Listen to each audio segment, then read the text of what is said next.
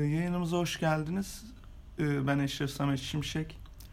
Bugünkü podcast'imizin konusu engelli bireylere bakan kişilerin, annelerinin, babalarının veya yakınlarının başlarından geçen olaylar, zorluklar ve e, tavsiyeleri olacak. Bugün e, kendi annem olan Sevinç Şimşek'i konuk ettim. E, onu sizi tanıyalım Sevinç Şimşek. Merhaba ben Sevinç Şimşek e, engelli e, bir oğlum var. E, çünkü e, bu genel anlamda e, çok konuşulacak, e, detaylarla anlatılacak e, bir konu. E, toplumda e, engellilere bakış açısından alından e, ailelerin yaşadıkları sorunlara varana kadar e, çok anlatılması gereken, üstünde konuşulması gereken bir konu. E, buyurun. Evet, şimdi ilk sorumuzla başlayalım. Hastalığı ne zaman öğrendiniz ve tepkiniz nasıl oldu? Hastalığı e, ilk doğduğunda 2000 tarihinde e, fark ettik biz Samet'in hareketlerinden. Çünkü çocukta e, tepkiler vardı. E, fakat el ve ayak koordinasyonları e, hareketli değildi. Bir normal bir çocuk gibi e, hareket etmiyordu. E, bu gevşekliğin ne olduğunu, ne olabileceği hakkında şüpheye düştüğümüzde e, bir doktora götürmemiz gerektiğini düşündük ve o zamanın nöroloji uzmanı, çocuk nöroloji e, doktorlarının buna baktığını öğrendik ve o, e, onu hemen götürdük. Ee, peki hastalığın ismini alabilir miyiz sizden?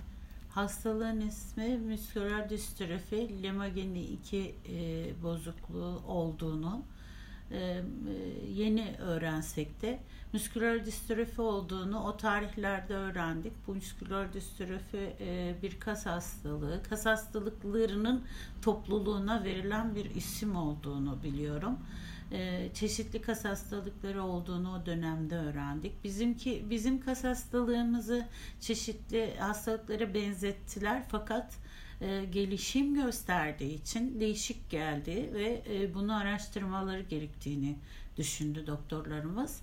O zamanın e, yani 2000 tarihlerinden bahsediyorum. E, doktorlarımız kanlarını, tetkiklerini yaparak yurt dışına gönderdiler. Bir süre bunları bekledik. E, fakat sonuç alamadık o dönemki şartlarda. E, fakat biz peşini bırakmadık. E, bu konuda ne yapmamız gerektiğini hem doktorlardan e, hem de e, çevremizde olan bu şekilde rahatsızlıklar yaşayan e, çocukların ailelerinden bilgi edinerek e, gerek e, kitaplar okuyarak e, araştırmalarla e, ne yapabileceğimi daha doğrusu araştırdım ben ve e, buna yönelik e, o kan e, sonuçlarını beklediğim tarihlerde kendi çapımca bir yola girmiştim zaten ben. Çünkü oğlumun rahatsızlığını ilk öğrendiğimde ben bir çaresizlik hissetmedim. Yanındaki insanlar hissetse de ben hissetmedim. Ailemizde üzüntüler oldu bu konuda. Ama ben çaresizlik hissetmedim. Çünkü ben vardım. Ee, Allah'ın izniyle çocuğumun yanındaydım. Gereken ne yapılacaksa ben yapacağım diye kendime söz vermiş ve karar vermiştim. Peki e, aileniz olsun, çevreniz olsun size iyi, kötü ne tür tepkiler verdiler konu hakkında? E, ailemiz tabii ki çok üzüldü. E, fakat e, normal tepkiler vermediler. E, bu dönemlerde çok aileden duyduğum gibi e, öncelikle anne suçlanıyor. Annenin bir kusuru varmış gibi suçlanıyor. İşte senden oldu, e, ondan oldu, bundan oldu vesaire. E, ben bunları çok önemsemedim. Üstüme de almadım. Çünkü ben bilinçleniyordum, bilinçli hareket ediyordum. Her konuda olduğu gibi bu konuda da e, bilimsel e, araştırmalar olduğunu tahmin ettiğim için hep ben kitap okumayı tercih ettim. E, internet yolundan takip ettim. Kitaplar aldım Yani benle alakası e, ol, olsun veya olmasın bu iş bendeydi ve e, ben anneydim. Oğlumu e, bırakmayacaktım. Sonuç ne olursa olsun. Çocuğunuzu ilk defa yalnız bıraktığınızda nasıl hissettiniz? Ben e, oğlumu anaokuluna yazdırmam gerektiğini düşünerek bir anaokuluna yazdırdığımda anaokulu öğretmenleri ve oradaki özel psikolog lütfen çocuğu bırakın. O da bir bireydir. Biz onunla ilgileneceğiz. dediler. E, ben e, bıraktım. E, yalnız e, hani bedenen bıraktım ama ruhen bırakamadığım için bir dönem okul bahçesinde bekledim. O esnada e, bana eşlik eden oranın özel psikoloğu hanımefendi bana e, bunu yapmamamı, e, çocuğun da korktuğunu, e, her e, istediği zaman sizin e, kendisini görmeniz onun için iyi bir sonuç vermeyeceğini, e, çünkü çocuğun özgüveni olması gerektiğini, bedensel ne, ne kadar sorun olsa da e, hani duygusal olarak çocuğun içsel korkularını e, tetiklediğimi, tetikleyeceğimi e, bahsedince ben okul bahçesinden ayrıldım. Yani o zaman yalnız bıraktım. E, sonra çok güzel geldi sonuçları bana. Çünkü oğlum e, çevresinde arkadaşlarıyla iletişime geçebileceğini, sosyal olabileceğini ben orada gördüm. Kendini kurtarmıştı, arkadaşlarıyla iletişime geçmişti bedensel olmasa da e, zihin olarak, e, zeka olarak e, başa çıkmıştı. Toplumdaki, çevresindeki insanlarla diyalog kurabiliyordu. Bu da beni mutlu etmişti. Peki bununla nasıl başa çıktınız? Yani bu durumda e, merak ettiğimiz şey çocuğun değil de sizin psikolojiniz. E, rahatsız oluşundan dolayı. Hayır, yani yalnız, yalnız bıraktığın zaman evet. na, nelere yönlendin? Şimdi ben e, yalnız bıraktım dediğim gibi bedensel bıraktım ama e, ruhsal bırakamadım. Ama bırakmam gerekiyordu. E, sonuçları da iyi geliyordu.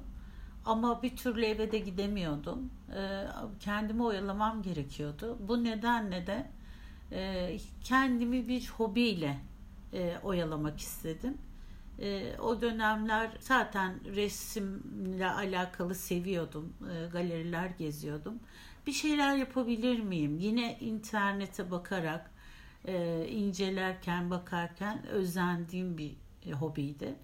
E, yapabilir miyim düşündüğümde küçük küçük kendime malzeme almaya başladım. Kalemler, boyalar filan. Öyle başladım ve resmi kendime bir uğraş edindim. Halen daha da yapıyorum. Kişisel olarak size e, neler kazandırdı bu durum ve neler kaybettirdi? Kişisel olarak e, kendimi güçlü hissediyorum. E, çünkü benim başıma bu olay gelmeden önce e, çok rahat e, bir insan değildim. Sos, çok fazla sosyal değildim. Rahat değildim. E, o ne der bu nedir'i çok e, düşünen bir ruh yapısına sahiptim ve bu beni kısıtlıyordu. Ama oğlumdan sonra şunu öğrendim. Şunu şuna eğittim kendimi daha doğrusu. Ben yoksam oğlum pasif kalacaktı. O yüzden kendimi geliştirmem gerekiyordu, eğitmem gerekiyordu. Hem bu olaya alışmam gerekiyordu. Engelli bir çocuğun annesi olma fikrine alışmam gerekiyordu. Engelli bir bireyin annesi olduğuma alışmam gerekiyordu ve toplumdan bana gelecek tepkiler ve reaksiyonlara, olumsuz negatif reaksiyonlara e, karşı durmalıydım ki e, oğlum yalnız olmamalıydı. Çünkü o da görecekti e, diye düşünerek daha güçlü, daha bilinçli, karşıdan gelen sorulara, e, sıkıntılara cevap verecek konumda olabilmek adına kendimi eğitme yolunda. Bu konu üzerinde eğittim daha doğrusu. Öyle diyeyim size. Peki ne kaybettiniz? Ne kaybettim? E, tabii her insanın e, yapabildiği gibi, yaptığı gibi belki e, güçlü olmaktan yoruldum. Bazen bunu hissediyorum. Ama kendimi de bırakamıyorum. Yani şöyle düşünün ki bir e, yay düşünün. Gergin, E, ama bir türlü gevşeyemiyor. Çünkü ge, gevşediğim anda, o yayı bıraktığım anda okun e, artık şu saatten sonra nereye gideceğini bilemiyorum. Çünkü benim e, ne kadar da eğittim desem de e, ne olacağını saplı, saptıramıyorum. Yani tamam çocuğumu bir yere kadar getirdim. 20, bu olayı öğrendiğimizde bir yaşındaydı. Şu an 20 yaşında.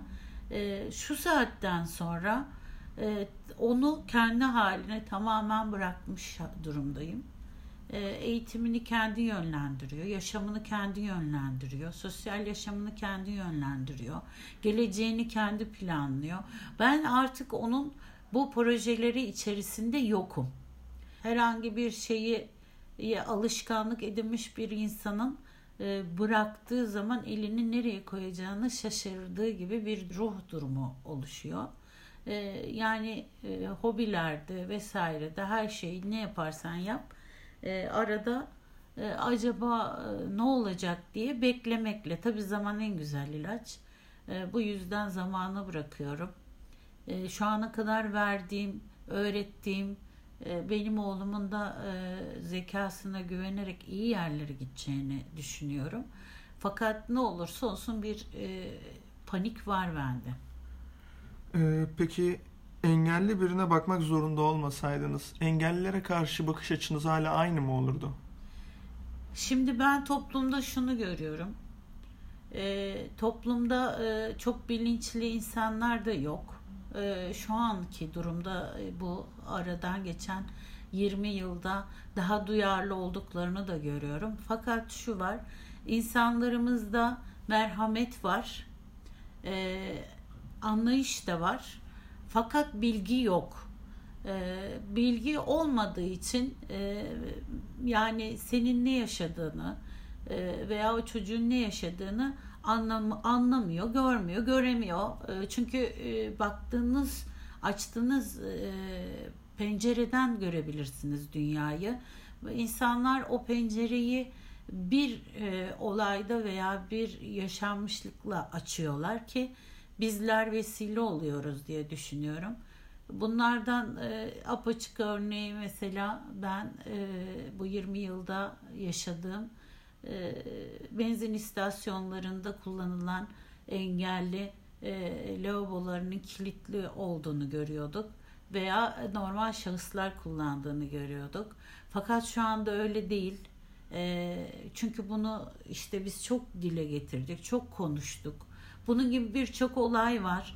E, yollarda, kaldırımlarda e, işte bunların bize verdiği sıkıntıları anlattık. E şimdilerde bakıyorum ki gerçekten çok dikkat ediliyor. Otoparklarda e, engelli araçların yerine başka araçları konması. Bunlar eskiden hiç önemsenmiyordu ama şu anda önemsiyor insanlar. Çünkü bizim toplumumuzda gerçekten yüksek potansiyelde merhamet var. Bunu yaşıyorum, görüyorum. Çünkü bir insanı anlattığın zaman benim durumum bu dediğin zaman o insan sana e, kötü davranmıyor evet böyleymiş diyor. Ve o insanın eminim ki diğer yaşamında da bunları e, önemsiyor. Çünkü merhametli. İnsanlık duyguları çok fazla insanlarımızda. E, ben iyiye gittiğini düşünüyorum. Peki böyle durumlarda sizi en çok şaşırtan sokaktan aldığınız tepki ne oldu? Şimdi bunu bir anıyla anlatayım size. Ee, biz bir alışveriş merkezine gittik. Ee, benim oğlum o zaman 4 yaşındaydı, yürüyemiyordu. Ee, bu ana kucağı dediğimiz boyuna asılan bebekleri koyulan e, kanguru deniyor zannedersem. Ee, öyle bir şeydi. Ben e, oğlumu taşıyordum sürekli çünkü yürüyemiyordu. Alışveriş merkezine gittiğim zaman da eğilip kalk kalktığımda çocuk rahatsız olacağından ben de rahatsız olacağımdan çocuğu sepete koydum. Bu alışveriş e, sepetlerinden birine koydum. E, bir bayan e, özellikle vurguluyorum haklıydı. E, yürüyen bir çocuğun e, gıdaların koyulduğu o sepetin içine oturtturulması e, yanlış. Çünkü o çocuk yürüyorsa e, tabii ki mikrop e, muhakkak vardır ama bilmiyordu benim oğlumun yere basamadığını yürüyemediğini tabii ki bilmiyordu. Görmedi de benim kucağımdan indirdiğimi.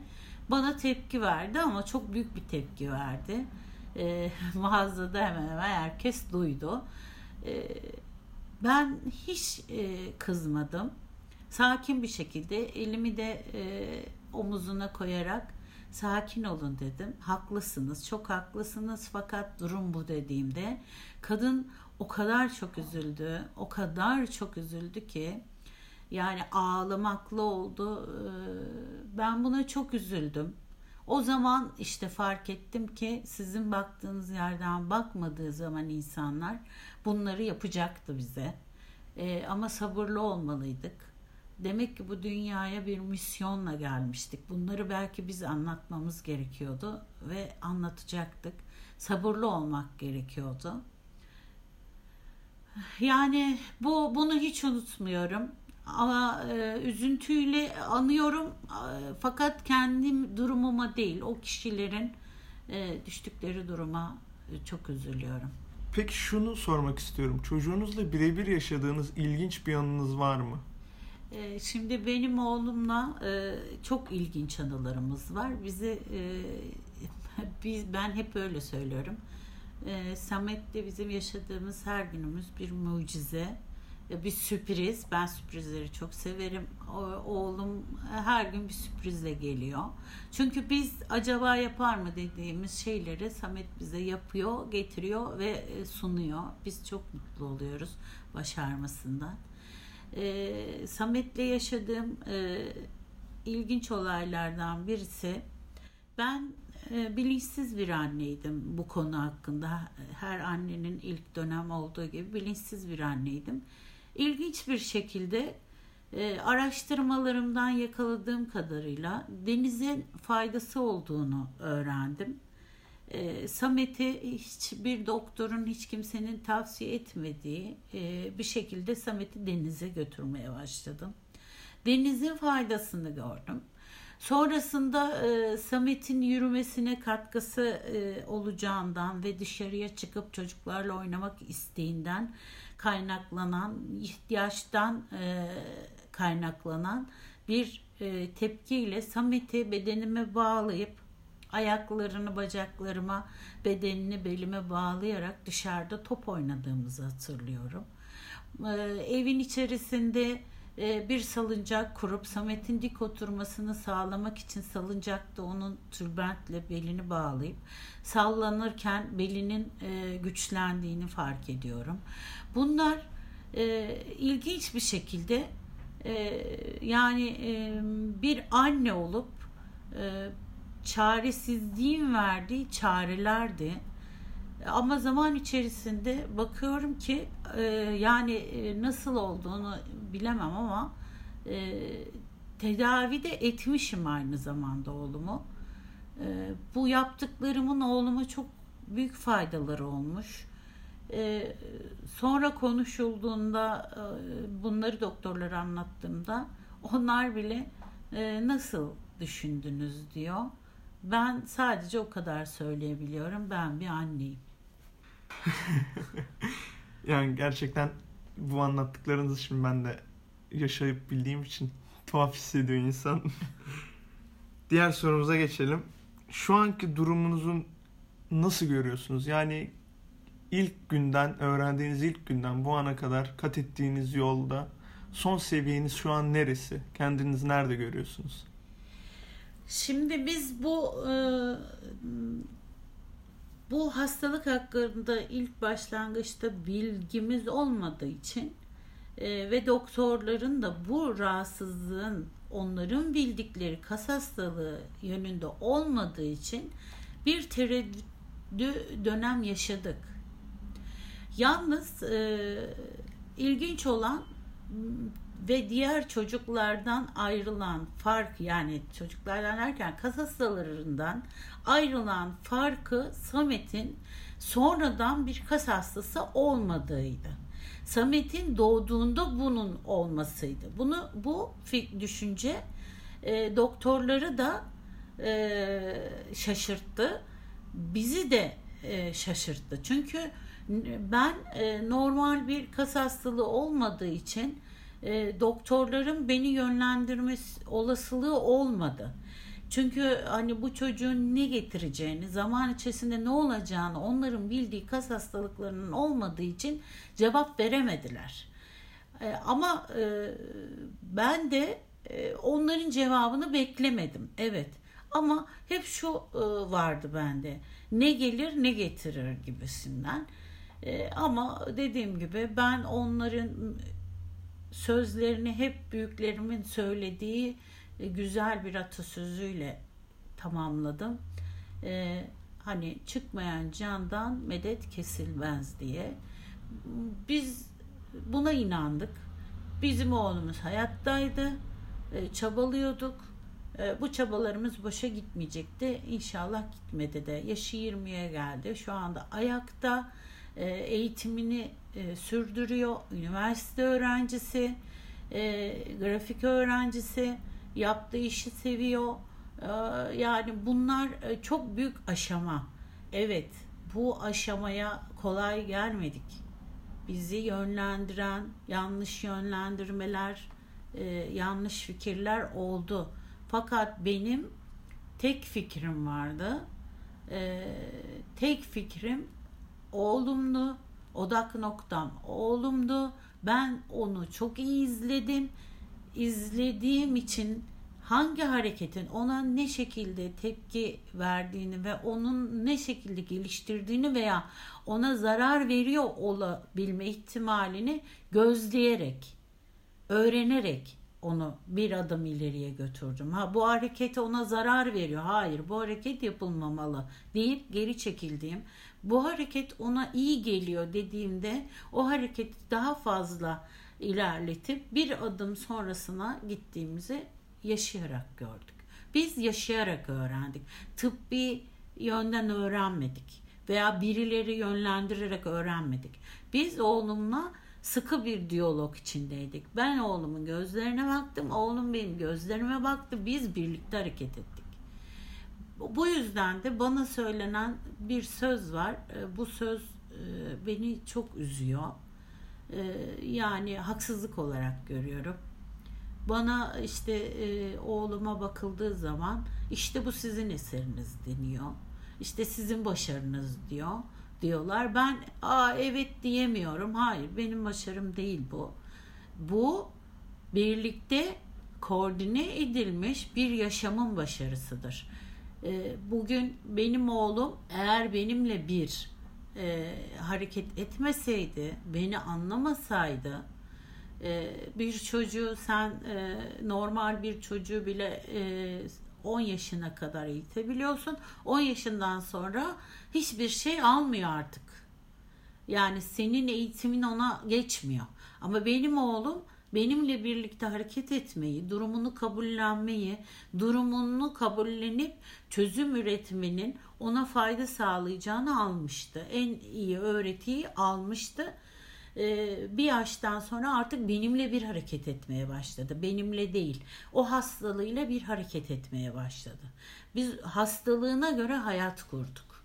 Evet, biz buyuz ama e, bu şekilde yaşamayı öğrendik. Dediğiniz çok doğru. Çocuğun tepki vermesi veya verememesi gibi bazı durumlar oluyor. Yani çocuğun zihinsel bir engelinden dolayı tepki veremez veya e, karşılık veremez olabiliyor yaptığın şeylere. Bu durumlarda bazı anne babalar e, ümidi kesiyorlar. Ne bileyim herhangi bir doktora gitmekten bile aciz duruma geliyorlar. Onlara söylemek istediğin, yapmalarını tavsiye ettiğin tabi yani bir engelli olarak zihinsel engelliye bakmadınız ama tabii ki de çevrenizde gördüğünüz aileler olmuştur. Evet. Şimdi ben şöyle söyleyeyim. Ee, biz tabii doğru söylüyorsun. Ee, yani engelli değil benim oğlum ama zihinsel engelli değil ama e, fizyoterapi okullarına götürdüğümüz zaman eğitim kurumlarında böyle çocuklar görüyoruz. Ama şu bir hakikat. E, eğer sevgi varsa sabır varsa o kesinlikle e, olumlu bir şekilde dönüyor. E, evet çocuk zihinsel olabilir ama anne çocuk bağı denilen bir olgu var. bu anne çocuk bağı muhakkak ki çocuğa geçiyor, işliyor. Yani annenin bir kere vazgeçmemesi gerekiyor. Annenin bir kere hani e, şimdi e, bazı insanlar diyecek ki e, okuma yazma bilmiyor bazı insanlar. E, okuma yazmayla değil bu. Gözünü açmayla. Gözünü de açacaksın. Nereye açacaksın? Bir kere e, akıllı insanlara akıl danışacaksın. Her önüne gelen sana verdiği fikri akıla değil. Ben çok iyi biliyorum ki e, aileler evlerini satıp arabalarını satıp bunu biz yaşadık. Çocuklarını işte yok hacıya götüreyim, hocaya götüreyim gibi değişik yan alternatif tıplara yönelip çocuklarını arada kobay gibi çeşitli çeşitli şeyler denettiriyorlar. Hayır. Bunlara gerek yok. Tıp dünyada bilinen e, tıbbımızın yüceliği, doktorlarımızın yüceliği kanıtlanmış bir şey. Onu da geçin en iyi doktor sizsiniz. Bir anne en iyi doktor. Benim e, siz kendinizi güçlü hissedin. Bırakmayın. Bu sizin hayatınızda bir olgu. Yani bugün yaşamınızda bir şeylerle uğraşmak için hobi ediniyorsunuz. E, siyasete atılıyorsunuz. Eğitiminizi ilerletiyorsunuz. Ne bileyim kendinize hayat e, hayat içerisinde renk arıyorsunuz. İşte size en büyük renk. Bu çocukla bir doktor oluyorsunuz. Bir eğitmen oluyorsunuz. Bir psikolog oluyorsunuz. Hiç kimsenin size veremediği olguları, güçleri alıyorsunuz. Bunlar size veriliyor. Ben yapamam, ben edemem diye bir şey yok. Çünkü eğer siz yoksanız çocuğunuz da yok. Eve en kolay şey e, yatırın eve. Evet bana da dediler e, bu çocuk e, bir yaşını görmez dediler. E, bu çocuğu götür evine yatır, yedir içir bak belli bir güne kadar belki görürsün dediler. Bunlar tabii acımasızca söylenen sözler. Beni e, korkuttu mu? Evet korkuttu. Ama ben dedim ki hayır. Hayır. Benim oğlum e, yarın mı? Yok. Peki veren alacaksa ben son dakikaya kadar çabamı gösteririm. Son dakikaya kadar uğraşırım. Ondan sonrası onu yaradana bağlı. Şöyle söyleyeyim. Bir fil geçenlerde seyrettik bunu. Bir fil e, bir hayvan aklı olmayan, aklının olmadığı söylenen hayvan e, yavrusu doğuyor. Doğduğunda nefes alamıyor. Hayvan onu ittire kaktıra ittire kaktıra nefes aldırıyor. Bir hayvan olduğu halde. Biz insanız ki neler yapabiliriz? Yani e, zihinsel de olabilir çocuğumuz. Bedensel de olabilir. Hiç önemli değil. Hiç önemli değil. Sizin hayatınızın rengi o artık. Hayatınıza çok getirileri var. Bana şunu zararı, eksiği şudurları değil, bana getirilerini ben güçlü olduğumu hissediyorum. Ben oğlumla güçlü olmayı öğrendim. Ben oğlumla sabırlı olmayı öğrendim.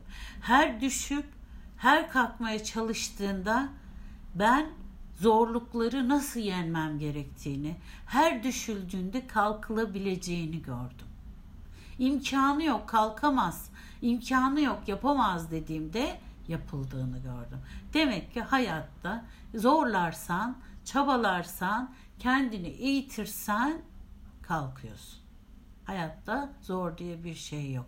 Her karanlık günün bir güneşli sabahı var. Biz bunu gördük ve yaşadık.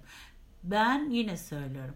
Oğlum bizim için bir mucize. Oğlum bizim için her gün bir sürpriz. Ben sürprizim diye seviyorum. Çünkü e, her geldiğinde, her hareketinde e, yüksek e, tepki verdiğimde e, aile fertlerim sen olayları çok abartıyorsun diyorlar ama ben sürprizlere yüksek tepki veririm. Ben her gün bir sürpriz yaşıyorum. Evet, teşekkür ederiz. ee, katıldığınız için, konuştuğunuz için. Ben de bence oldukça verimli oldu. Teşekkür yani en azından insanlara durumu anlatabildik. Yani maalesef ülkemizde şöyle bir şey var. Engelli kişilerin hayatları sadece onların üzerinden anlatılıyor. Bakan insanların bence çektiği eziyetler daha önemli. Ee, bunun farkındalığını yaratmak için zaten başlattım bu projeyi. Ee, son kez eklemek istediğiniz bir şeyler varsa ekleyin. Buyurun. Şimdi ben e, engelli bir çocuğun annesi olarak çevremdeki insanlardan şunu rica ediyorum. Evet engelliler için çok şeyler yapılıyor. E, bunu da takdir ediyorum, görüyorum da. Duyarlı bütün vatandaşlarımıza da teşekkür ediyorum. Yüreklerinden öpüyorum onları. Benim annemin söylediği çok güzel bir söz var. Yavrumu seveni severim. Lütfen yavrularımızı sevin. Diğer yönden de şunu eklemek istiyorum.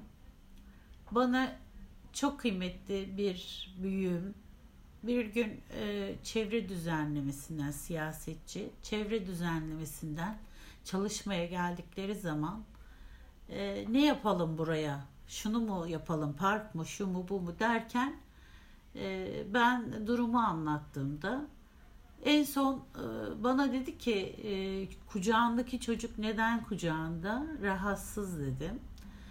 E, bana dedi ki peki dedi senin için ne yapabilirim? O anda bütün herkes yok oldu etraftan. Yapayalnızlık sanki. Filmlerdeki gibi hissettim. Sadece o kişi ve ben kalmıştık. Çünkü uzunca bir süre bu sıkıntı vardı.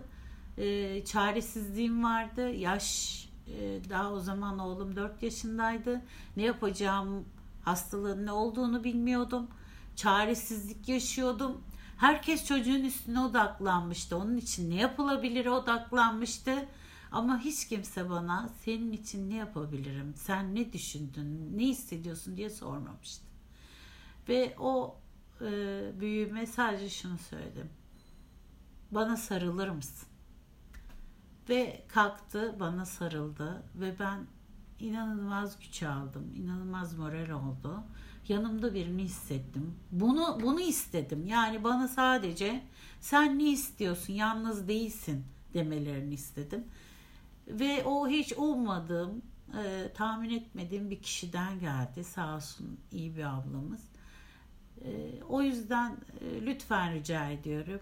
Özellikle e, engelli insanların, gençlerin, çocukların, ailelerine, özellikle annelerine e, sıkça sarılın ve ona e, sen ne hissettin, ne hissediyorsun deyin. Yani e, onun da desteğe ihtiyacı var. Çünkü e, çocuk farkında olmayabilir ama e, anne iki kişilik kaygı yaşıyor. E, bu çok zor bir dönem. Evet. Bence mesaj Teşekkür oldukça ederim. güzel Evet. verildi.